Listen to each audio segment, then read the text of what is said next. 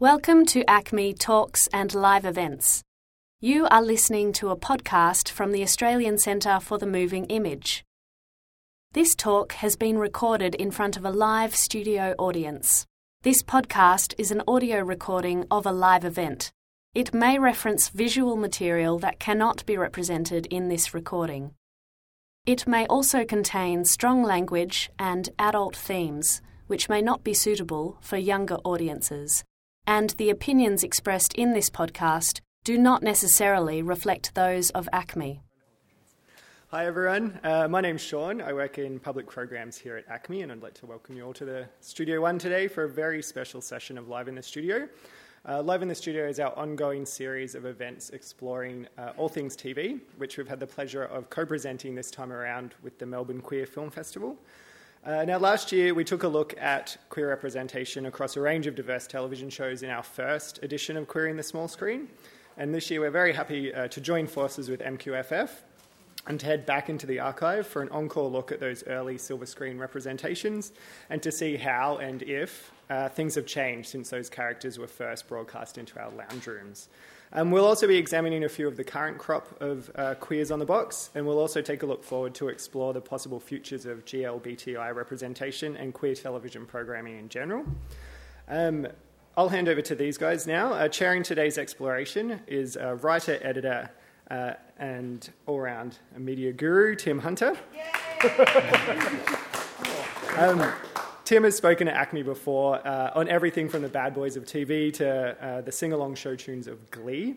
Um, he has extensive experience in both print and uh, online media, and he's currently Time Out's queer editor and is also a writer and reviewer at The Urban Hunter. Uh, Tim will be joined today by a collection of uh, some of Live in the Studio's favourite speakers, including writer, comedian, and social commentator Catherine Deveny. Uh, free, yeah. Uh, freelance writer and editor Rachel Cook. Yay! And award winning writer and broadcaster John Richards. I've actually won, I've won two, so it's multi award winning. Multi award winning. There you go. Um, just before we get started, a few really uh, quick pieces of housekeeping. If you do need to leave uh, to go to the bathroom and anything uh, during this session, if you just want to leave via this side door, we'll have an usher here that can uh, help you in and out. And we're also recording the session for podcasts, so if you can turn off your phones, that doesn't interrupt the recording, that'd be great. But for now, I'll hand over to these guys and they'll uh, take you through uh, queering the small screen. Well, thank you, Sean. Um, yes, and I'm going to be sort of kind of emceeing and introducing everyone as well as having my own little bit to say. Um, as Sean said, yes, we did this last year, um, and th- things have actually moved on quite a bit since we did it almost 12 months ago. So um, we'll be, you know, sort of discovering that. We'll be looking at, you know, sort of how it was, how it is now. It actually is a good time to, you know, sort of for queers on the screen. With some qualifications, and I think we'll sort of, you know, we'll get to those towards the end of the, the, um, the, the session today as well. So um, let's get stuck straight into it with Catherine Deveny, who leads, needs no introduction, obviously. Um, but she is doing a show as part of the comedy festival called Kirby Crumpet. yes, shameless plug. Um, and she's going to talk us, talk us through queer TV in the 70s. So, um, yes, so thank you, Catherine. Take it away. The things that have made the most negative impacts in my sexuality and the most people I know have been narrow social conventions, religion, Hollywood movies, and commercial TV. Most porn I've seen, and I'm not and never have been a massive consumer of porn, I'm just, you know, very dull, um, I've found hilarious, entertaining, educational and or arousing. Even when it's not my cup of tea, and occasionally confronting, it's been educational, making me more understanding of the diversity in sexual expression, opened me up and given me ideas to broaden my own pleasure and help me understand where my own boundaries are. The mere fa- fact I have seen stuff in porn not only made me realise it existed, but let me know it was okay. And if not for me, for some people. And that's okay. I did a fantastic radio session when I was filling in on the ABC 774 a few years ago on the topic of the gender imbalance in commercial television with my gay husband and housemate Michael Lallo from The Age. Uh, the at the time, Joy broadcaster Bridget Boson and Simon Palomares from Acropolis Now, Il Dago, etc. Two women, two men, two ethnics, two whites, two straights, two gays. We talked about gender representation in the media or lack of, so diversity. Simon said, apropos the lack of ethnics on TV, it's a bit like a second child. I'm a second child, so my ears pricked up.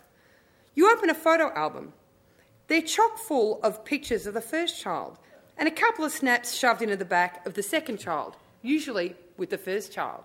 If you're a third child, forget it. the second child asks, Why are there so many photos of the first child?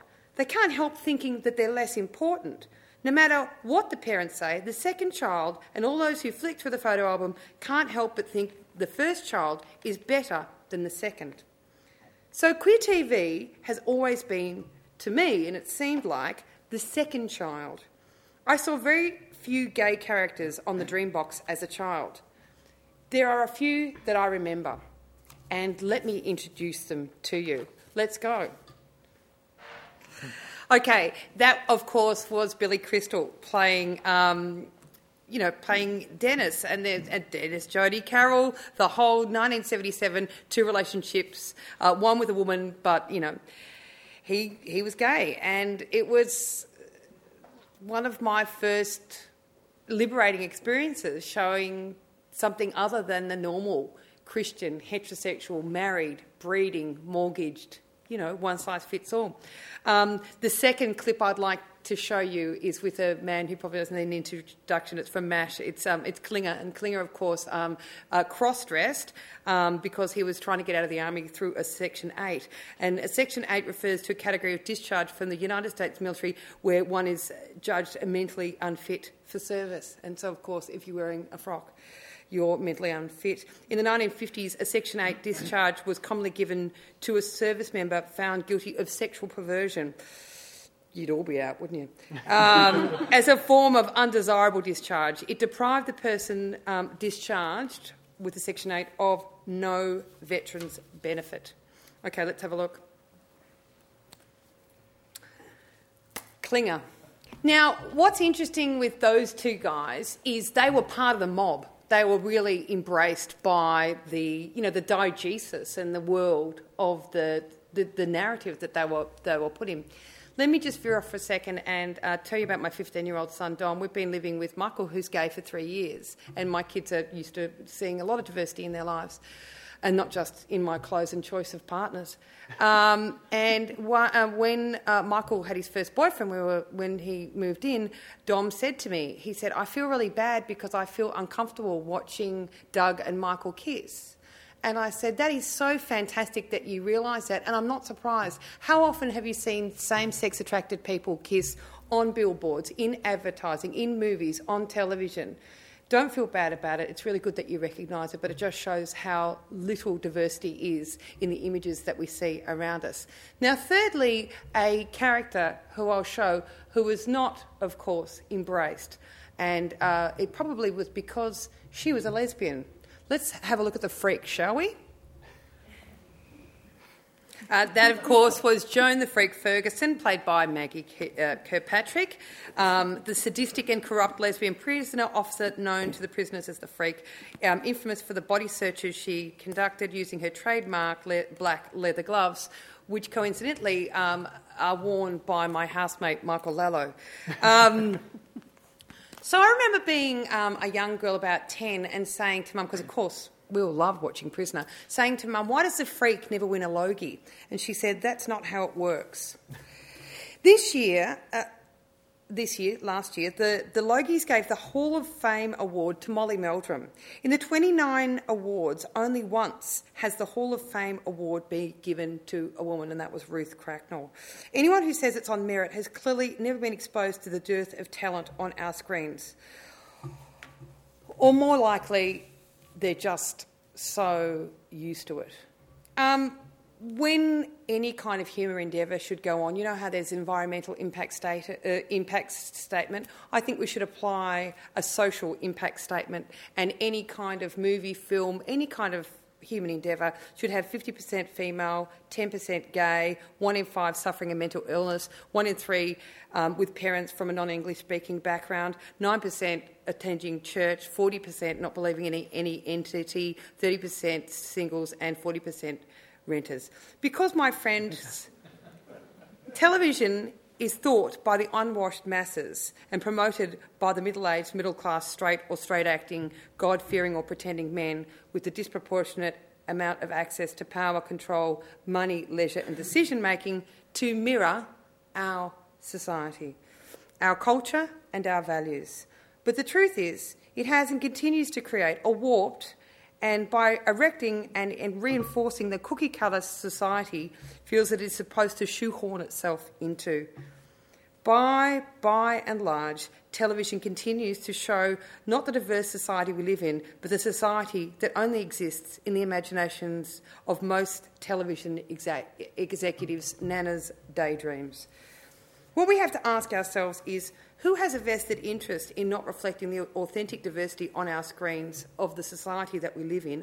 And when they do, it is more often than not unhelpful and unhealthy stereotypes, or at the very most, token and why. I'm not going to pretend that I'm so incredibly grateful for the, sh- for the few uh, versions of diversity and representation of, of, queers that I see on the screen. I'm not going to pretend that I'm going to be grateful for that because it's not good enough. We have a lot to catch up um, to represent what's really going on in the world, and I think that we will have got there when one day I see a televised version of the Brownlow, Brownlow, and there's a there's a, a, football player with his boyfriend on his arm, and they're asking, you know, and who are you dressed by? Um, thank you very much.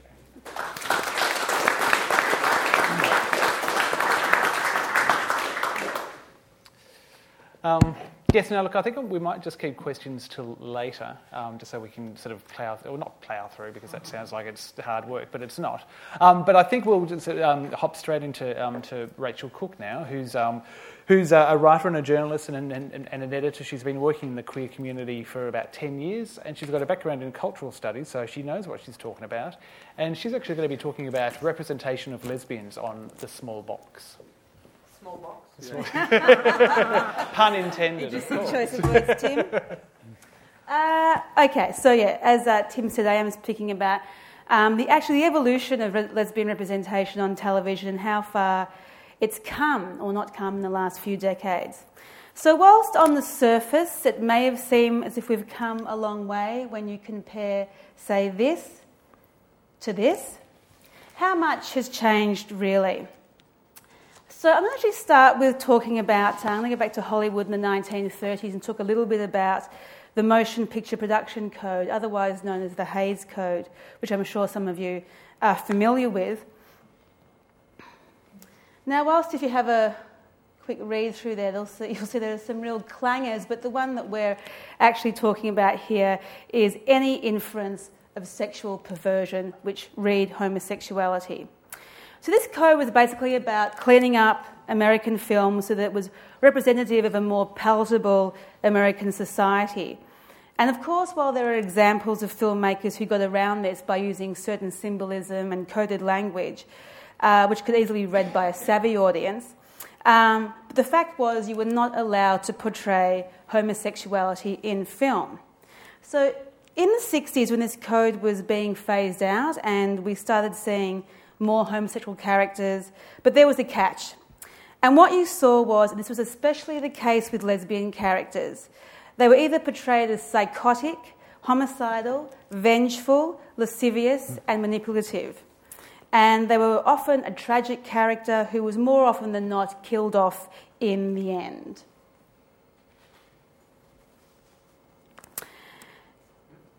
Now, I think the Frankie Doyle character in the uh, Prisoner series, the 1980s Prisoner series, clearly demonstrates the classic life cycle of a lesbian character.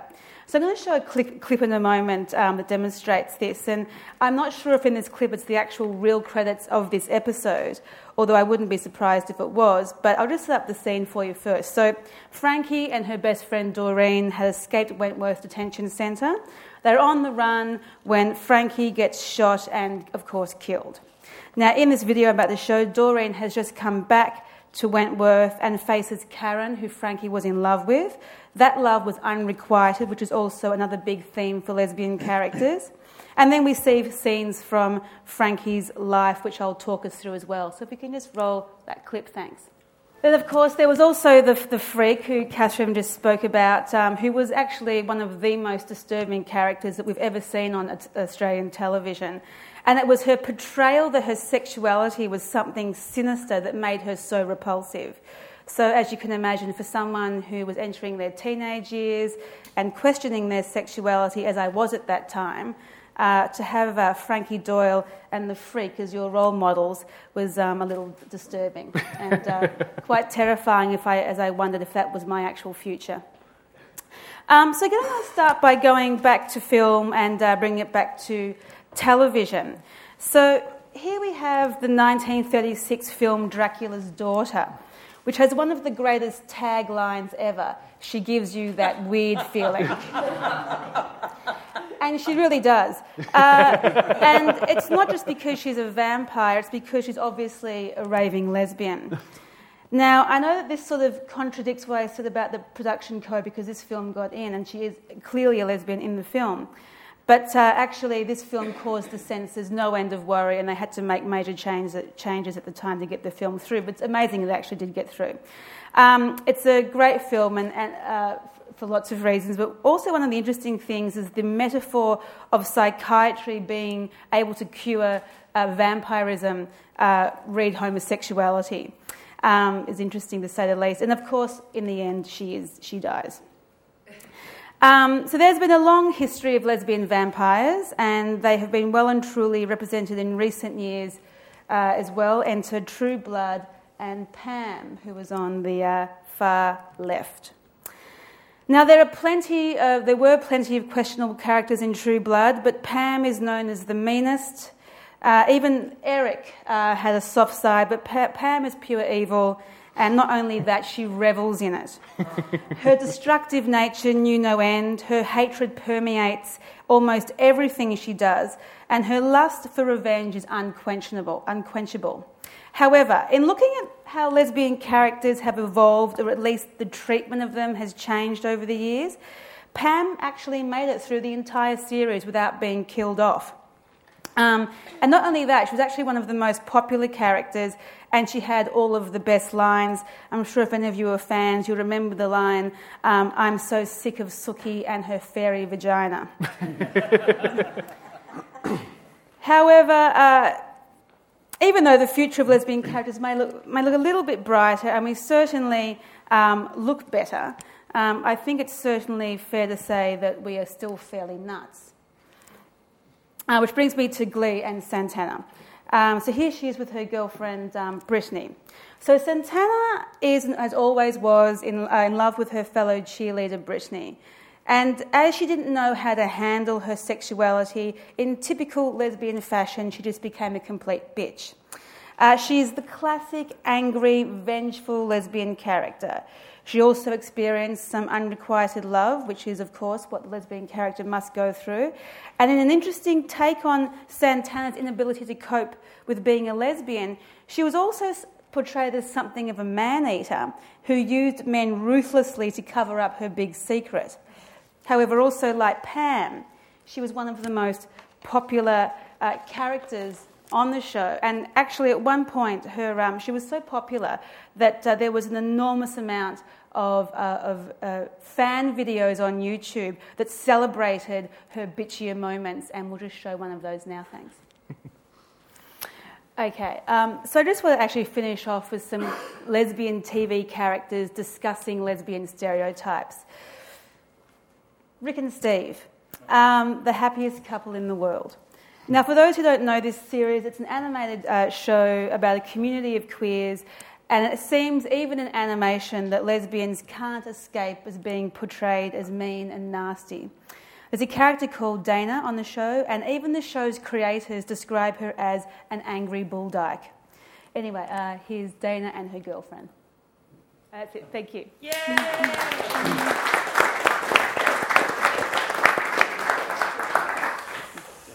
Let's make out. Every time we do this, you crack on to me. I'm so glad you played that clip again. I just love it. So I got the lipstick and I like pink. Right, let's. All right, I think it's, that means it's uh, my turn to, um, to talk about. Um, that was then and this is now. I thought um, what I would do is, is, actually sort of talk about, you know, sort of the uh, gay males on, on TV. And look, you know, these days there are actually plenty of, of gay characters on TV um, in 2013, mostly from shows from the US and the UK. Um, you know, sort of we've already seen Rachel sort of give us Glee, and we've obviously got Kurt and and um, and um, I've forgotten his boyfriend's name already. That's dreadful. Um, but yeah, we've got um, you know, Glee, Modern Family, obviously with um, with Mick and Cam- uh, Mitch and Cameron. Uh, the New Normal, which is a relatively new, not so successful show from Ryan Murphy, who created Glee. Um, I find it a bit preachy and a bit sort of um, a bit too um, didactic with its you know thing. It's about a gay couple who are adopting a a, a, child, a baby. So it's sort of, you know, yeah. We've got True Blood. Um, we've got Downton Abbey, who's got the, um, you know, the, the evil gay manservant. Um, and, you know, sort of, it's, it's quite a, a, a diverse representation of, of, gay characters in some ways. And that's, you know, a good thing. But on Australian TV, it's a, it's a slightly different story. We've got a smattering of, of supporting gay characters in shows such as Offspring, uh, Winners and Losers, um, even you know our period dramas like Miss Fisher's Murder Mysteries and um, Doc, the Dr. Blake Mysteries, which are, are, playing at the moment, have had episodes. You know, the, the, the, crime or the murder of the week have, have centred around um, gay characters, not necessarily badly, but you know, sort of. Um, um, but yeah, they're, they're, sort of they're there, and that's kind of good to sort of see this, see that in these period pieces. Um, and it wasn't until recently, like you know, sort of um, the last couple of years, that Neighbours actually acquired its first regular gay male character, um, a guy called Chris, um, and that's that was that was seen as a bit of a breakthrough. Um, but in, in the context of you know sort of a wider international TV thing, it was a bit of a it was a bit late, essentially, given that you know UK soaps such as EastEnders and Coronation Street um, already had gay characters and gay storylines, that it was, you know, it was that was no drama, that was no issue. Um, maybe neighbours were scared off by the outrage that um, the Home and Away's lesbian kiss had a few years ago. There was um, there was a huge outcry, and I still don't understand why. Mm. Um, but there was this huge big outcry about you know sort of these two girls, you know, teenage girls kissing and exploring their sexuality. And, you know, sort of, it, I think it, they they toned it down, and one of them, you know, was just experimenting, um, of course. But um, but it's I find it interesting that you know a, a, soap like Home and Away you know sort of is able to you know to sort of portray drug use and infidelity and teen pregnancy and alcohol abuse. They're all fine, you know. But yeah, heaven forbid that you actually show same-sex attraction, you know, sort of on a, a, a family-based or you know family demographic um, soap opera, which is and it's kind of interesting, um, you know, and given that you know sort of in, in, the Queer Film Festival this year we've had the whole issue with um, the, the banning or the, the you know sort of the the inability to screen "I Want Your Love" because, um, which is a, the, the, film that was basically banned because it was showing too much. You know, yes, but you know, then you know, and there's been a lot of arguments about you know films such as Django Unchained and um, A Good Day to Die Hard, which you know incredibly violent and huge body counts and stuff like that, and that's that seems fine. Um, but no, you can't show a loving same-sex relationship, even if, especially if it involves real sex. Um, and those kind of double standards are still around, obviously, which is a bit of a shame. Um, it's also disappointing for us here in Australia because um, you know, and, and, and, TV because we actually led the way back in the 70s, um, about 40 years ago, with the show Number 96. Um, now that was groundbreaking for a lot of reasons. You know, there was it was the first you know sort of a soap opera first Australian produced series to actually show you know sort of nudity. You know, we had Abigail flashing her tits just about every episode, I mm. think, um, and we also had Don, the resident homosexual. Um, but before he could, you know, sort of, um, and, and he had a boyfriend, he had a life and all this sort of thing. But before he could actually enjoy life as an openly gay man on TV, um, he had to deal with Abigail. And I just thought I'd show you a, a clip of, um, of, of of Don dealing with it, you know, dealing with Abigail at the first instance. So we'll have a look at that clip from number 96, from about 1972, I think. Bev's wrath, and there, there are other scenes there where she sort of um, um, kind of um, tries to reconcile, he tries to reconcile with her, and she's um, equally as, as vitriolic and, and, intolerant of his sexuality. I think, you know, sort of eventually it, it, sort of it calms down. But, you know, sort of um, that was that was 1972. That was you know yeah 40, 41 years ago. Um, and then what followed after that was you know a couple, decades of bit parts and one-off characters in shows like Cop Shop, uh, Prisoner, A Country Practice, The Box, Chances, all Saints. Um, and more often than not, these, these one off characters or these bit parts were victims of violence or medical conditions, um, especially in the mid to late 80s that, you know, sort of involved AIDS. You know, sort of there were always, you know, especially the hospital dramas and stuff, there was always a gay man who was suffering from AIDS or an STI. Um, you know, and or that they actually be camp stereotypes, you know, already or ready with a, a bitchy one-liner, you know, sort of just there to sort of be either the comic relief or the sounding board for, you know, usually a, a, a straight female character. Um, one exception, though, in, on the ABC in the 90s was, um, was GP. Now, I don't know how many people remember GP, and, and, it ran for quite a few years, you know, across the 90s, and in its later years, um, it actually introduced a doctor, um, Dr. Martin Dempsey, who was, um, who was gay, and it was, they were quite upfront about that from the start, and he, he was actually sexually active on, on TV, and that was quite, you know, sort of groundbreaking for the, you know, for the ABC and for such a, um, a popular series because GP at that time was very popular. Um, things are a little different now. Um, some would say not necessarily so much, but we do actually have more gay representation. Um, I spoke about Chris from Neighbours earlier um, before, and his first on-screen kiss happened last year on, on, on you know sort of on Neighbours, and you know what? It actually didn't rate a mention in the tabloids. There was no outcry. There was no sort of you know you know, sort of um, out, you know, sort of, you know, things to sort of say, let's ban this, and you know, Talkback Radio didn't even touch it, um, which is quite interesting given that you know the home and away same-sex kiss you know sort of attracted so much attention. Now, whether that's because um, Neighbours is now being played on Channel 11 as opposed to Channel 10, and not many people actually saw it, or maybe it's just that nobody actually gives a damn anymore that you know two boys are kissing in, in, a, in a party in the background. Um, now, more recently, we've had uh, recurring characters in shows, as I mentioned, like uh, Winners and Losers and Offspring.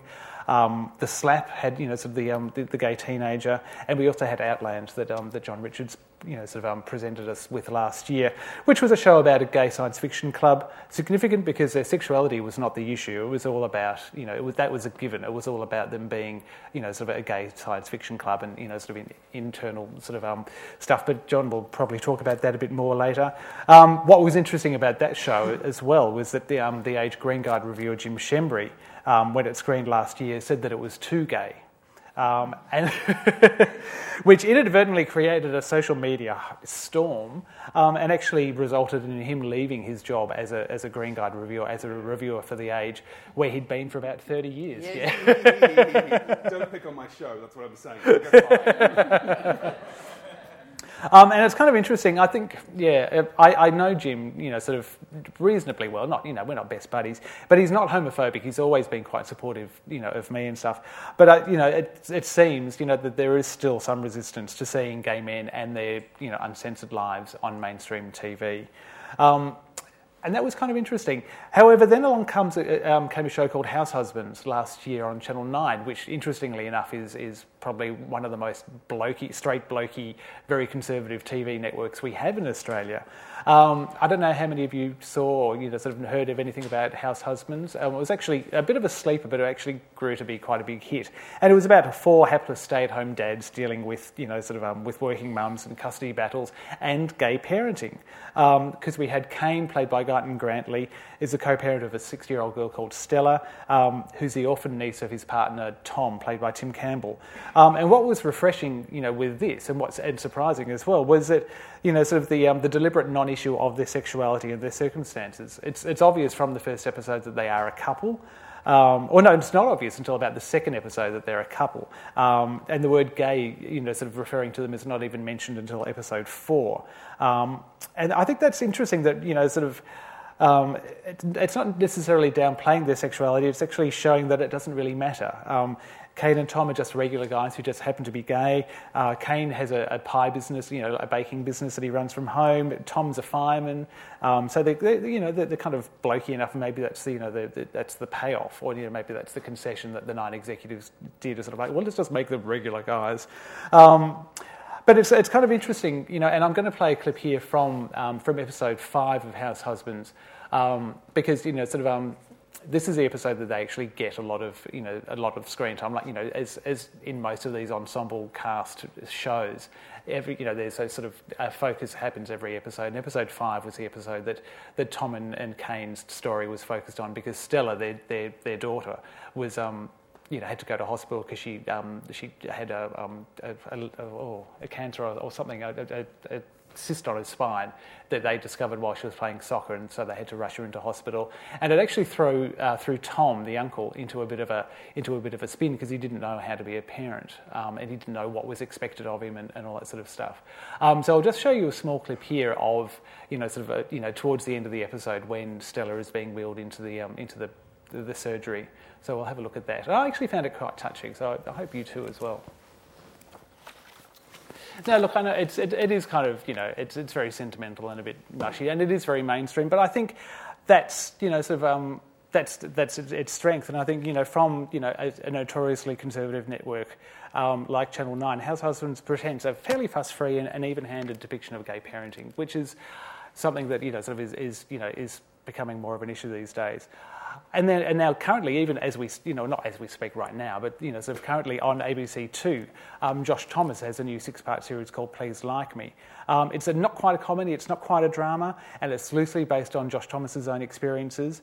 But what's nice is the, is the way that his show does not apologise for or make an issue of, of Josh's sexuality.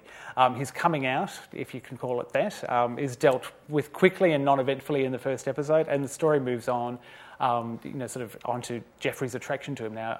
Have, has anyone been watching Please Like Me at all? Yeah, there's a few. But I, I actually quite like it, and you know, of one of the, you know, of Jeffrey is this hot rather dumb character, really. But you know, sort of, um, but he's he's attracted to Josh, and Josh doesn't quite understand why. Um, and the, you know, sort of, and, and, in the first episode, the story moves on very quickly to him, you know, sort of his seduction of Josh, if you like. Um, and I'll just show a quick, quick here, quick clip here. This is, you know, sort of the first time where they actually go to bed together, um, and it's it's quite endearing, I think, as Josh Thomas can be. um, look, yeah, he's just he's, it's just quite sweet, and you know, sort of and, and bumbling and all that sort of thing. Um, other storylines in Please Like Me do talk about his friends and family, and they play a big part alongside this boyfriend story.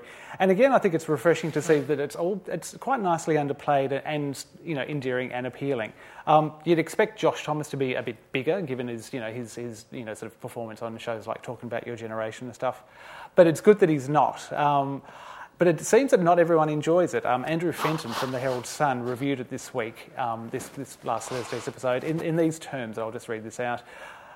Um, Please Like Me begins with a 30, 30 second close up of a young man's nude jiggling bottom. Not sure why, I do have a theory. There's a death, a breakup, a pregnancy, cheating, and a divorced couple fighting. So it's not a laugh a minute. Jokes have never been Josh Thomas's strong suit. They're thin on the ground in this light drama with comic overtones, but it is worthwhile viewing. Caitlin Stasey is, it, is in it, in other words, which is just like. it's it, oh, it's just quite damning, and you know, sort of like oh no, you know, and it's obviously he's a you know a straight guy. He doesn't quite deal with naked bottoms in his face, but you know, as long as there's a hot chick in it, it's okay. You know, it's worth watching just for her, um, which is kind of you know, well, it's a Herald Sun. What do you expect? Um, but, but why the, what's interesting as well is that why the ABC is screening Please Like Me on ABC 2 and not ABC 1 as originally promised. Um, and that's actually got people talking. Um, and I think John's going to sort of talk a bit about this as well because he had similar issues with, um, with Outland. Um, did they lose their nerve, or is it just more about them trying to, you know, sort of um, target um, the youth audience as ABC 2 is, is trying to do? I'd look, you know, sort of the jury is still out on that. So where does that all leave us? Well, clearly, gay couples and parents, you know, are much more easily accepted and you know and included in TV now.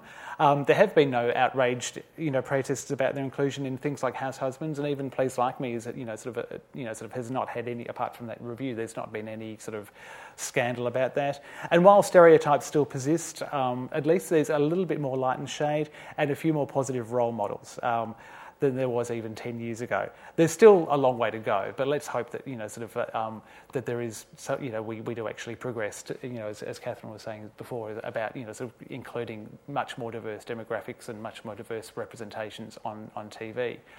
Which leads us nicely into, um, into John Richards, because he's going to talk, take us into our last sort of um, spot, and he's going to, going to be talking about the, um, the future of gay characters. Now, John is a co creator and writer of um, Outland. He's a podcaster with um, Box Cutters, and um, he's presenting Splendid Chaps, a year of Doctor Who. Um, we, and there are two shows during the Comedy Festival this year, so check them out as well.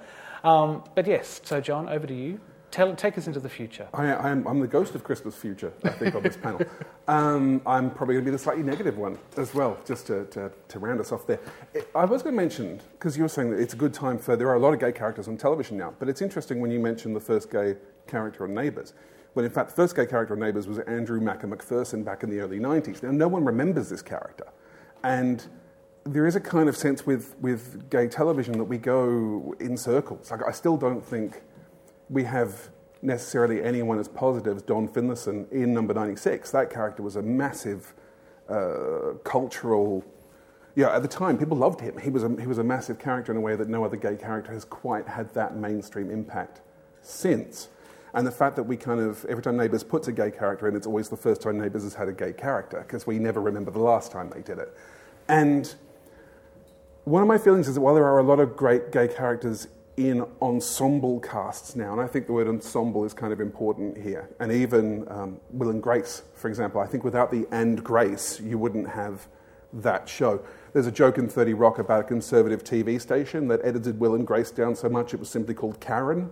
uh, and I think that's the thing that to keep us safe for the mainstream, we need to be diluted. Uh, which means when someone like Josh Thomas or Adam Richard and myself try and do something like Outland or Please Like Me, there can be some issues because I think you can pretty much.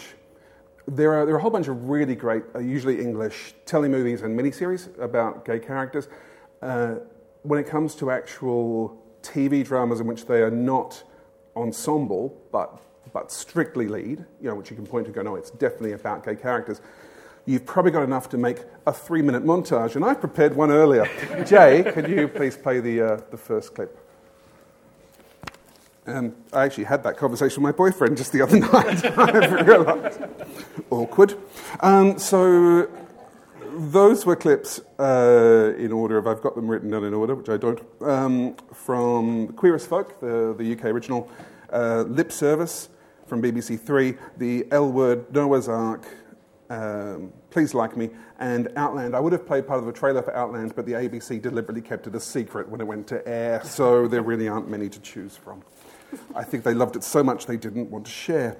Now, the thing about those is, when I was a kid, what I really wanted was a show in which the lead cop just happened to have a boyfriend. That's, that's the thing I always really wanted. And what I didn't show a clip from was the uh, Donald Strachey, or Strachey, I'm not sure how it's pronounced, mini series, which was a, again, they were telemovies, but it was a series of four telemovies in 2008 that were uh, Canadian, I think, off the top of my head.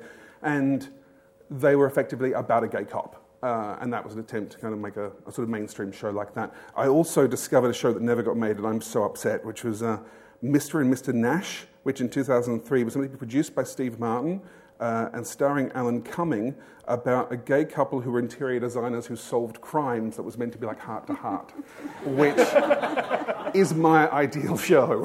and I, I'm, I'm so sad that never happened. But the thing with Outland, and it's interesting to note that um, most of those shows, Queer as Folk actually did have a, a bit of a main, was, a, was a, a minor but mainstream hit in the UK, almost by surprise, I think. The others are often on very small cable networks, they're, they're going for a niche market. It's interesting that in Australia, Please Like Me and Outland aren't shows attempting to go for a niche market. I, I would say both Josh Thomas and ourselves were just trying to make a comedy that we thought a mainstream audience would watch. Adam Richard performs to mainstream audiences, Josh Thomas performs to mainstream audiences. There was no attempt to make a gay sitcom. And yet, reading some comments online recently about Please Like Me and seeing people go, I don't know why they made this, the target market in Australia is so small. And the idea that gays must be the target market, like, that clearly a straight person couldn't be expected to watch a show about gay people, so therefore it must only be for gay people. And that was the thing when we made Outland that we were asked if we wanted to put a heterosexual character in. And we said if we did that, it would become a show, it would become the, the big gay show because suddenly it's about the gay characters uh, in contrast to the normal character. And our point was if we made them all gay, then everyone could watch it the same way we watch television. And I think one of the things we discovered from that is I'm not sure that works. Um, in that basically white straight men are the problem. And I discovered there was this thing where uh, people would assume that it wasn't for them. Men would assume it wasn't for them. Those sorts of reviews you'd get, and most of our reviews were, were rave reviews, but often surprise rave reviews, and a kind of, I didn't think I would like this show, and I did, weird. I was like, but that's because that's how we watch television. I think all gay men grow up knowing there are so few gay characters on television, and they're not in the leads, that we grow up learning how to imagine ourselves as Don Draper. You know, we watch Mad Men and go, how does Don Draper feel?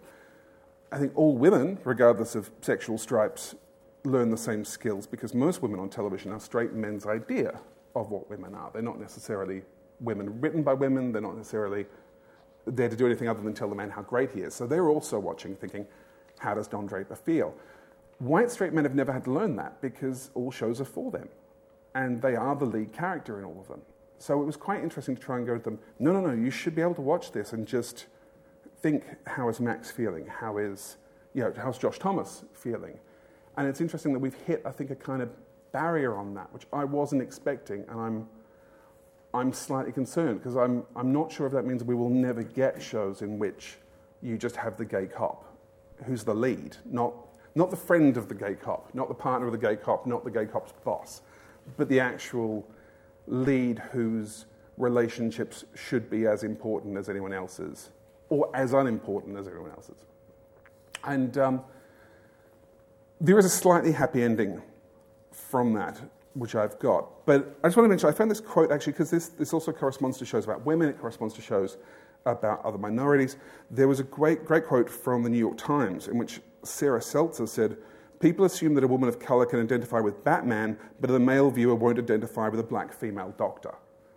I think this is true with, with not just gay shows, but when any show is a success in America, it will lead to dozens of copycats. So Lost led to like dozens of terrible, terrible shows about convoluted mythology, and all of which were bad and got cancelled, but they're still you know, churning them out. Yet the success of the Golden Girls never led to any other shows about older women. Um, Queer as Folk in the UK didn't lead to a whole bunch of gay shows. In fact, uh, Russell T Davies' next show after that, I think, was Bob and Rose, which is about a, a gay man who chooses to become straight. So it's kind of uh, we're not going to see any, any success that happens in this doesn't lead to anything else.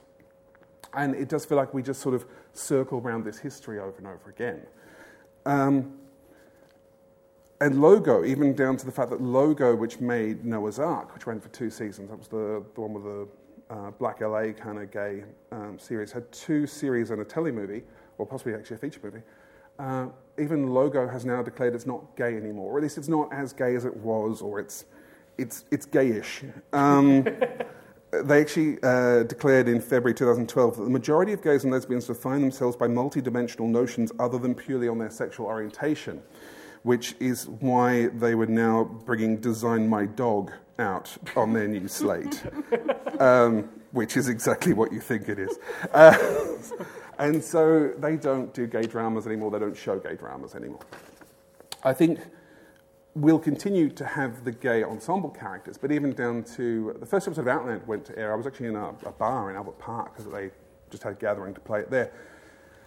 And these guys that were there, one of them wandered in to see what we were doing, wandered out again. And his friend said, Oh, what was that? He said, Oh, no, some show about blokes kissing blokes. And that was it. As far as he knew, blokes kissing blokes. And both Please Like Me and Outland had a gay kiss in the first episode. Modern Family deliberately avoided having any gay kisses until, I think it was the second series or even later. And they said that. They said they were deliberately not going to show it. And it was interesting to discover how much I mean, but before Catherine, you said about your son feeling uncomfortable, and that's still. I'm so glad that he uh, felt that he could. He wanted to. He felt he can, it, and he, he could express he it, and he, and yeah, he said, you and know, think about it. Yeah, yeah, and share it, and, and say, I feel bad that I feel guilty that I've, i that I yeah that I don't feel that I feel uncomfortable. He's fine well, now. He jacks off while they're passing. so who doesn't, darling? Who doesn't? You know, um, I, just, I say, look, I'll love you if you're normal or if you're heterosexual. You know. but but that is the thing. I think that is still so much more important than we thought it was, and I I do think that's why. Um, Please like me has been shifted over to ABC2. Even when Outland was on, there was a kind of annoyance in some circles, kind of going, basically, why is my ABC One being taken up with a show that clearly isn't for me? There weren't people who'd watched it. They were just angry that there was a gay show there and therefore that was not for them, rather than trying it and seeing what they liked. It's almost like, why is that infesting my channel in a way? And as much as ABC2 is kind of the edgy, hip world, it's, it's also the world of repeats of QI. And I think a lot of people do see it as, as the second rate thing. And I can see why Josh Thomas is, is very upset about having been shifted there. Um, I would also mention too, Outland and, and, Please Like Me, the only two ABC comedies that look any good. Like the only ones that have used a tripod for some reason. like it's just only the gays want things to look nice. can we have some cinematography? Let's try that out. See what it's like. Um, I do have some good news though. My good news though, my good news, television is dead. There we go. Yes. So, the, the current system we know as TV has 10 years tops left in it. Um, we are moving to on demand, we're moving to platforms like the iView, like Hulu in America, uh, people like Netflix, who um, have funded the uh, American Kevin Spacey starring version of House of Cards. I think I'm right in saying cards. Uh, which was made available in the entire series on one day. So you could download the whole thing and, and mainline it. Uh, they're also doing Arrested Development. A new series of Arrested Development, again, will be available in one go.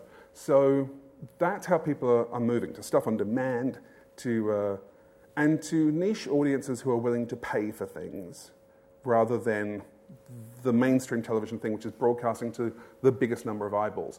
So commercial television will still exist. They'll still be broadcasting uh, reality game shows. Celebrity Splash, I saw Adam Richard is in. It's a, uh, it's a celebrity game show in which people train to be uh, divers, uh, to be like Olympic style divers. Um, the Wikipedia entry has a quote from the UK one saying it's possibly the worst show ever to be on mainstream television. So I'm, I'm, i know, I'm looking forward to that.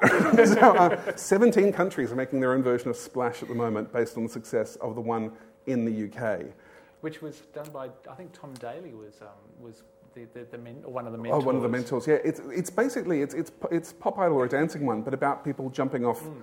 uh, off high dive boards and, and then playing just, the same footage over and over again. and Josh Thomas is in this one as is well. He? And so Bless. is Nick Bracks and Brynne Edelsten. 17 countries are making it. 17 countries are making it. You know 16 of them are going to fail, but that's the kind of programming that we're going to be seeing a lot of in the future.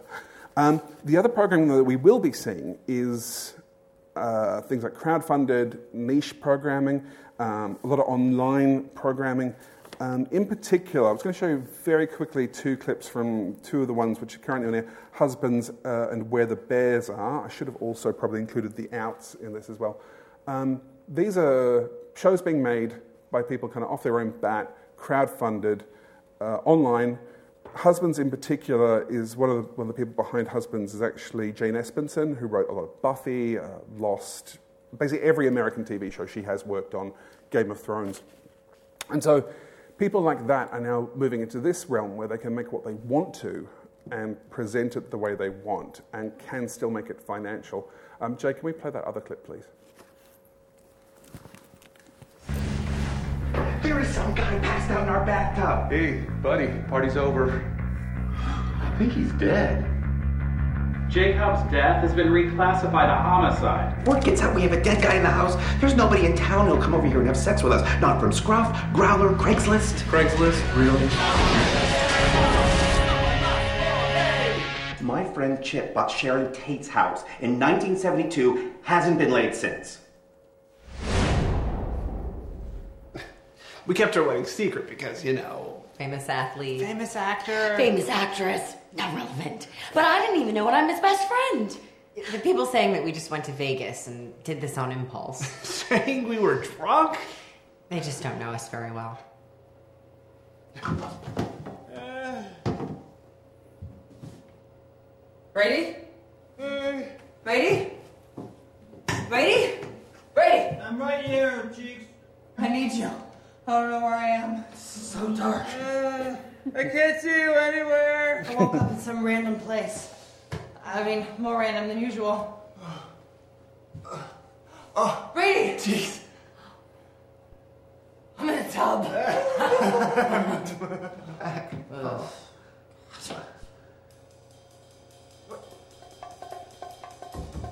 You got got married. married! It was Toad's plan? Or else?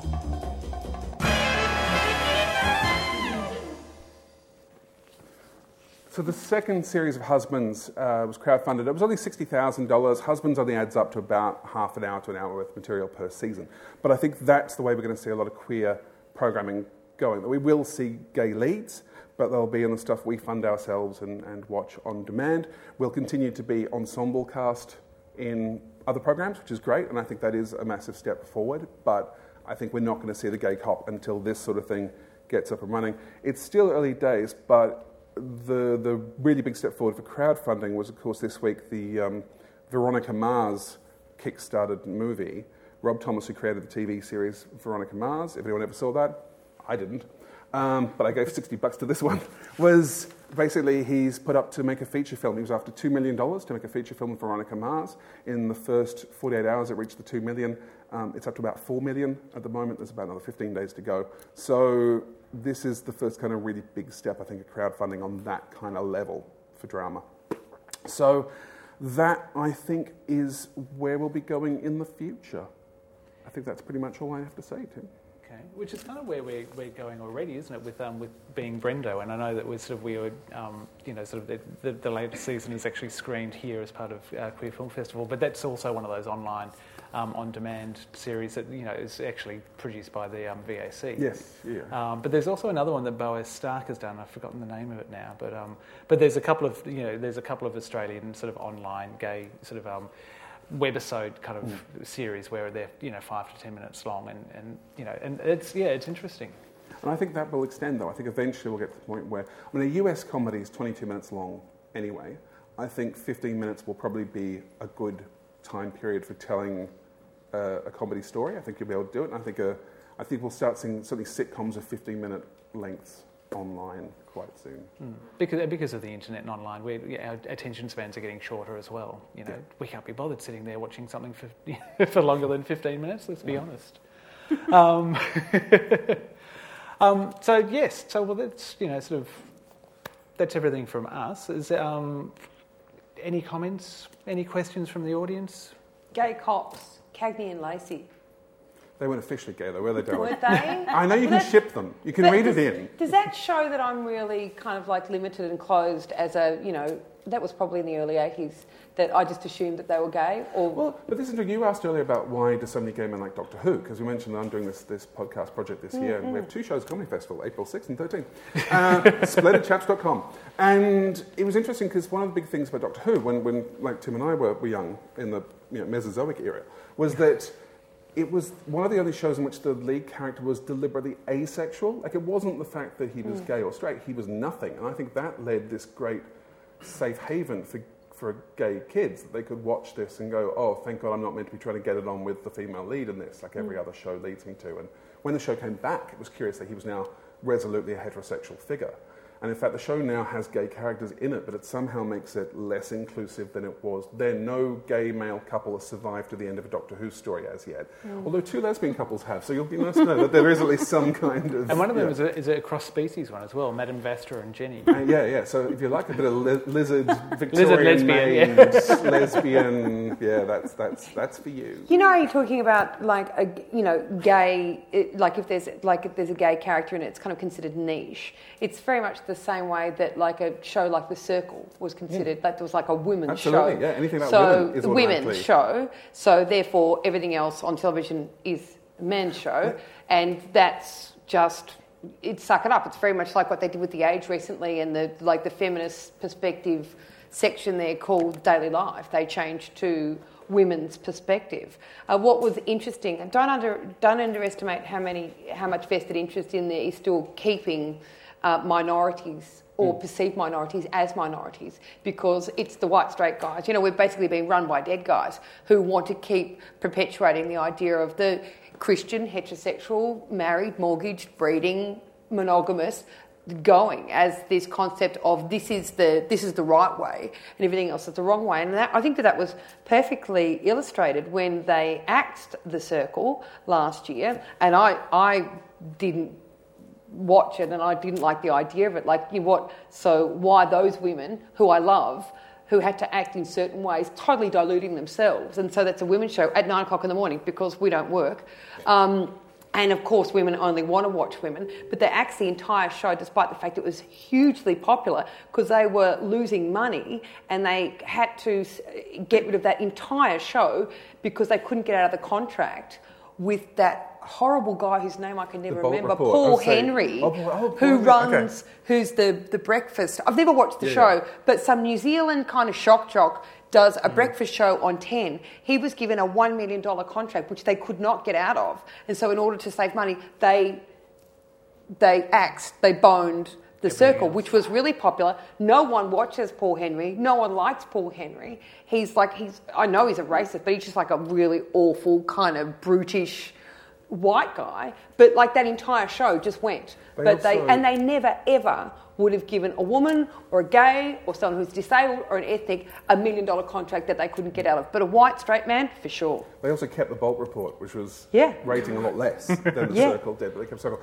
I should point out, I, I love white straight guys, and some of my best friends are white straight guys, and some of them are very good at their jobs, and you know, and what they do in the, in the privacy of their TV studios is, you know. But um, it was interesting. We mentioned before we started too that HBO's Girls has had Mm. the same thing, but Mm. Girls comes under this insane amount of kind of attack for why is this show on?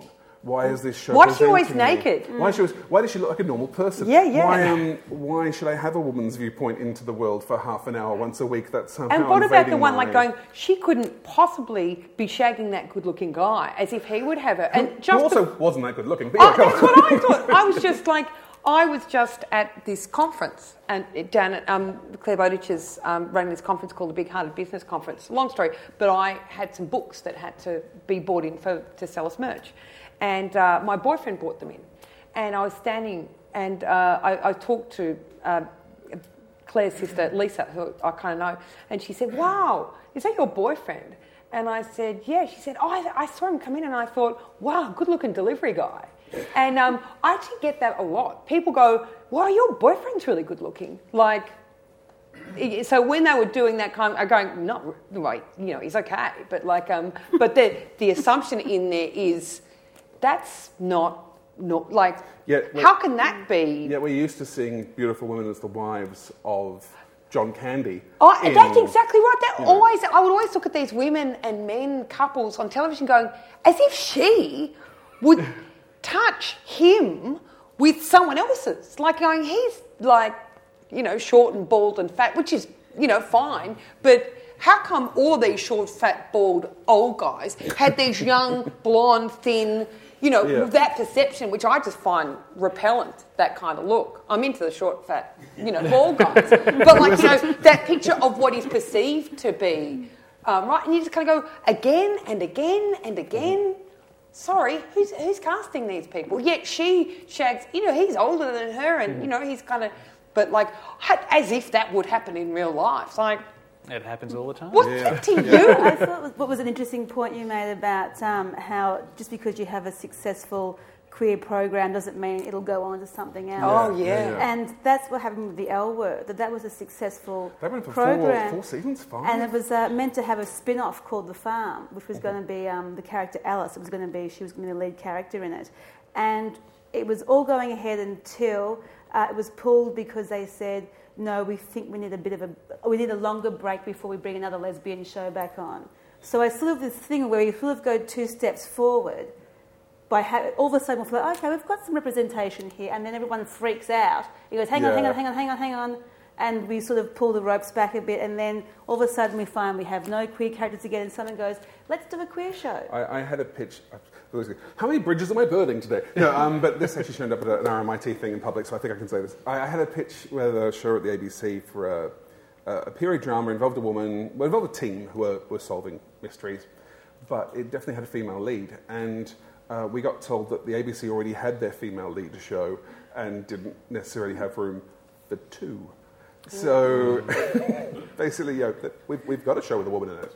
Why would, why would we have a second one of those? But this, I mean, that's the kind of thing. If a guy, as a prime minister, fails, that's because he failed because of his own personal attributes. If it's a woman, it's because she's a woman. And so I think that's, you know, always happens. You know, if a, a, a cyclist um, is hit and by a car and they die or get injured, but they're wearing a helmet, well, that's just bad luck. But if they're not wearing a helmet, well, that's because they weren't wearing a helmet, like regardless of where they were hit on their body. But I think that that, that, that you just see this, oh, this uh, there's only enough room for this kind of tokenism. When we did this last time, and I asked you, you know, because I'd done the freak and we'd done a whole lot of, mm. you know, creepy, freaky lesbian characters, and I said, you know, growing up, because we were at the same age, I said, who did you look to on television and like lesbian characters and, and kind of role model on, or, or kind of go, oh, that's that, that's a bit of a here's one we prepared earlier, and you sat there for about 15, 20 seconds, and you went, there, wa- there wasn't any. Mm. And I think it I- now, I'd probably say Starsky and Hutch. yeah. but you said there wasn't any, and you talked there about wasn't. you talked about you know like you know your sexuality breaking o- open and how you identify as, you- as a teenager, as a young Hmm. teen. But it wasn't just that. You said, but then I thought, but then when I tell my family and friends that I'm you know I'm Hmm. I'm a lesbian, I'm queer, I'm gay, whatever. What was their perception of that? Was what they'd see on telly. So it wasn't Yeah. actually just So about was- you it was identifying. It was just like, Freak. what did that word, you know, what, you know, set up in people's minds? Well, it's interesting, you know, like going back to the L word again, which has been, which was really quite a phenomenon in lots of ways because of how lesbians portrayed. One of the interesting things about the L word as well was that because there was, it was mainly lesbian characters, you couldn't have them all being portrayed as vengeful, you know, Yeah. psychopaths. You couldn't, Even you know, though they you're are. killing them off. Yeah. Yeah. But what they did was, so they gave all of those character traits to the to the bisexual character Jenny instead. Um, so, but yeah, but looking at how that show's had what that what effect that show has had on the lesbian community in terms of um, how. Uh, a lot of younger lesbians look these days. Um, it, it, you know, you, you, those things very, are very much responsible for informing whole cultures. And so, yeah, it's, it, it, was, it is really something to go from, say, my generation, we, well, you know, I was um, just becoming a teenager when Prisoner was on, and seeing that, that, that, was, a, that was what a lesbian was. It was, it, was, it was Frankie Doyle and the Freak, to looking at, you know, Bette and Tina on, um, on the L word, or, the, or Melanie Lin- Lindsay on Queer as Folk. You know, it's, uh, the, the, the change is phenomenal. It is, but I'm not going to be grateful for the small amount of change. You know, No. people go, oh, it's great. You know, going, oh, you know, the sexism and ABC. It's like, oh no, but they have one woman on Spicks and Specks, and occasionally have somebody on QI for the BBC. It's like, no, no, no, no. I'm not going to be go. It's okay until it's equal and it's fair and it's representing representing the diversity in our society and the values that we hold. You know, people to go, yay, Glee. Not enough. Not enough. Oh, can I mention actually about Glee? Because I didn't mention that before, that Channel 11's actually been cutting out gay scenes from Glee, Yes. claiming that because it's in a PG time slot, they can't have gay sex scenes in episodes where they leave the heterosexual sex scenes in. Mm. So it's kind of interesting that That's there's still. amazing. Yeah, Yeah, wow. but again, it's Channel 11, so no one really notices. Um, now, there was a question up the back, and we'll just take a couple of questions before we need to wrap up. But yes.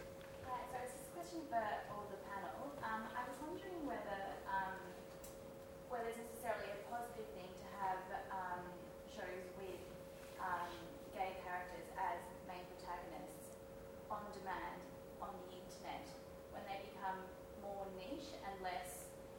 I guess my question is more about how do uh, people that aren't necessarily already curious and interested and open get access to those sorts of characters if it starts moving onto the internet and sort of it's a good question.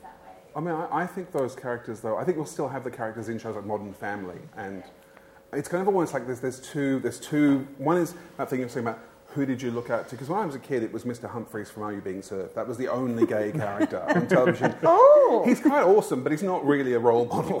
you know, it's not, it's not ideal, problematic, um, and.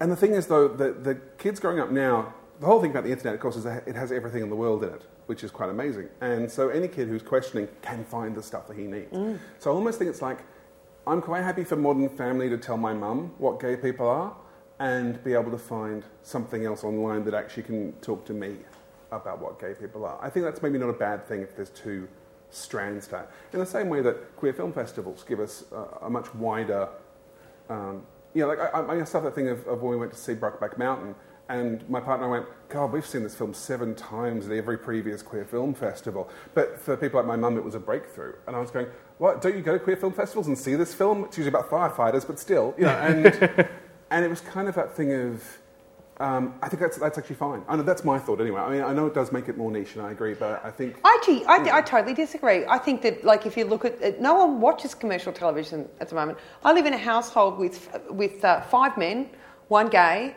four straight. No one in my household watches commercial television. We watch Apple TV, we watch iView, we watch, you know, DVDs.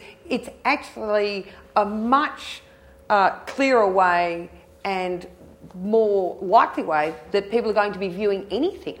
People are just not watching commercial television, and when they do, like my kids were never. I wasn't. I never told them not to, but they kind of grew up on ABC TV because that that's what's on. And then they had um, DVDs of Bob the Builder and Teletubbies and all that stuff, and they, they've just grown up in this world. When occasionally, like we went to my sister-in-law's place and watched the grand final, and they're watching it, and they're not into footy at all, and um, they're watching it. The ads come on, they go, "What are these?" Mm. Like they used to ads at the start of um, of YouTube's, but not actually stop. Why, hang on, why is this stopping? Yeah. You know, what's this? And what men Why talking it to stopping? men about barbecues and like it's just, you know, where are the women? While they're washing the jumpers and they're you know serving the pies with the gay guys. So I think it's a better way. Yeah, no, I don't know. I, I think that is a bit of a concern. I think people do watch commercial television. I, I, um, and I think that, yeah, that basically if you have to go and look for something, then generally it's because you might have an interest in it uh, in some way, shape, or form. But what we have seen with things like Modern Family and Will and Grace and whatever is that a whole slew of, of the population got exposed to something that, that they pos- possibly wouldn't have gone and, um, you know, sought out themselves. So I think, yeah, that's, that's possibly something that, um, that, is, that is concerning. Well, John, if you're right and everything is moving, like, you know, the crowdfunding and 15 minute um, little sitcoms and stuff, that it will happen like the ABC, you know, moving Good News Week from the ABC to Network 10, that, that, that people, they go, well, we need to get these viewers and look at how many clicks this is getting, let's put it on. Well, the ABC already does it. The iView platform is phenomenal. And like last year when Doctor Who was going on to iView before it was going on air, because they realised that that would stop illegal downloading, which it pretty much did. And I, I think, so yeah, for the ABC, it's, it's less of a jump, I think, for anyone else. But I think it's, yeah, and I think those other shows will still exist on commercial television, but commercial television, I think, is going to look, if you go to Europe and it's pretty much all just reality game shows on their commercial television, I think that's what we'll be seeing a lot more of. Um, there's a, just quickly, we, we, we need to sort of get out of here. Uh, but just quickly, there, I, I don't know whether, speaking of commercial television and advertising, there's a new series starting on Channel 7 soon called A Place to Call Home. Or a place called Home, which is um, set in the 1950s. I think it's about a. Um, it stars Marta Dusseldorp, who was in Crownies, um, and she's got a secret. And I actually think I think I heard Noni Hazlehurst, who's also in it on Joy, sort of say a couple of weeks ago that it's it's it's got a queer storyline to it. And I reckon her secret is that she's you know she's not a European, but she's a, you know she's she's a lesbian. And you can kind of get hints of that in the in the in the trailer. So I think we will still keep you know. So I think mainstream and commercial television is still going to try and you know sort of is still looking at ways to sort of to, to cover that and represent that. And look, it may be a good representation. It may just you know sort of fall down flat. You know. And, and weirdly, reality game shows, as much as I hate them, I think actually have been better at representing modern Australia than virtually any type of drama has. I think we see more disparate communities in those sorts of shows because that's a casting thing. They have to try and get people in who aren't just all the one. But then, type of if you look at My Kitchen Rules, you know, just recently, you know, sort of the Spice Girls who were, you know, you know, the, the demons, yeah, and the yeah. Asian girls are the demons, Evil. and and the gay boy Jake is, you know, is as camp as all get out. Asian girls um, are the new lesbians. Uh, no, I think that uh, bisexuals are the new lesbians. Actually, Is that- is bisexuals are right the new lesbians, yeah. Yes. Yeah, it's been a trend for a while now. Yeah. Ah, really? yes. Wow. Oh, they did. We're being swamped by lesbians. They won't be doing that again. ah, yes. Yes. Good. Yes. I'll get my kids onto that. Where are the gays? Where are the disabled? Where are the wogs? Didn't, didn't the gays win the block a while back? There was at least one series. Of, no white gays. Okay. Yeah. yeah What was fair that? Gavin was. Gavin Warren. Yeah. I don't know. I don't watch these things. I'm, I'm pompous. Yeah. Yeah, so yeah, it looks like we've come a long way, but we've still got a long way to come. So, um, So welcome to welcome to 2013. I think I think we have to get out. Sean's looking very nervous. we do have another another session coming in after this, so we you can ask us have outside. Let's keep going. Yeah, yeah, we can. Yeah. But thank you very much to the panel for coming out. Thank you, everyone. You have been listening to an ACMI podcast. For more recordings of talks and live events, go to ACMI Channel and the ACMI website.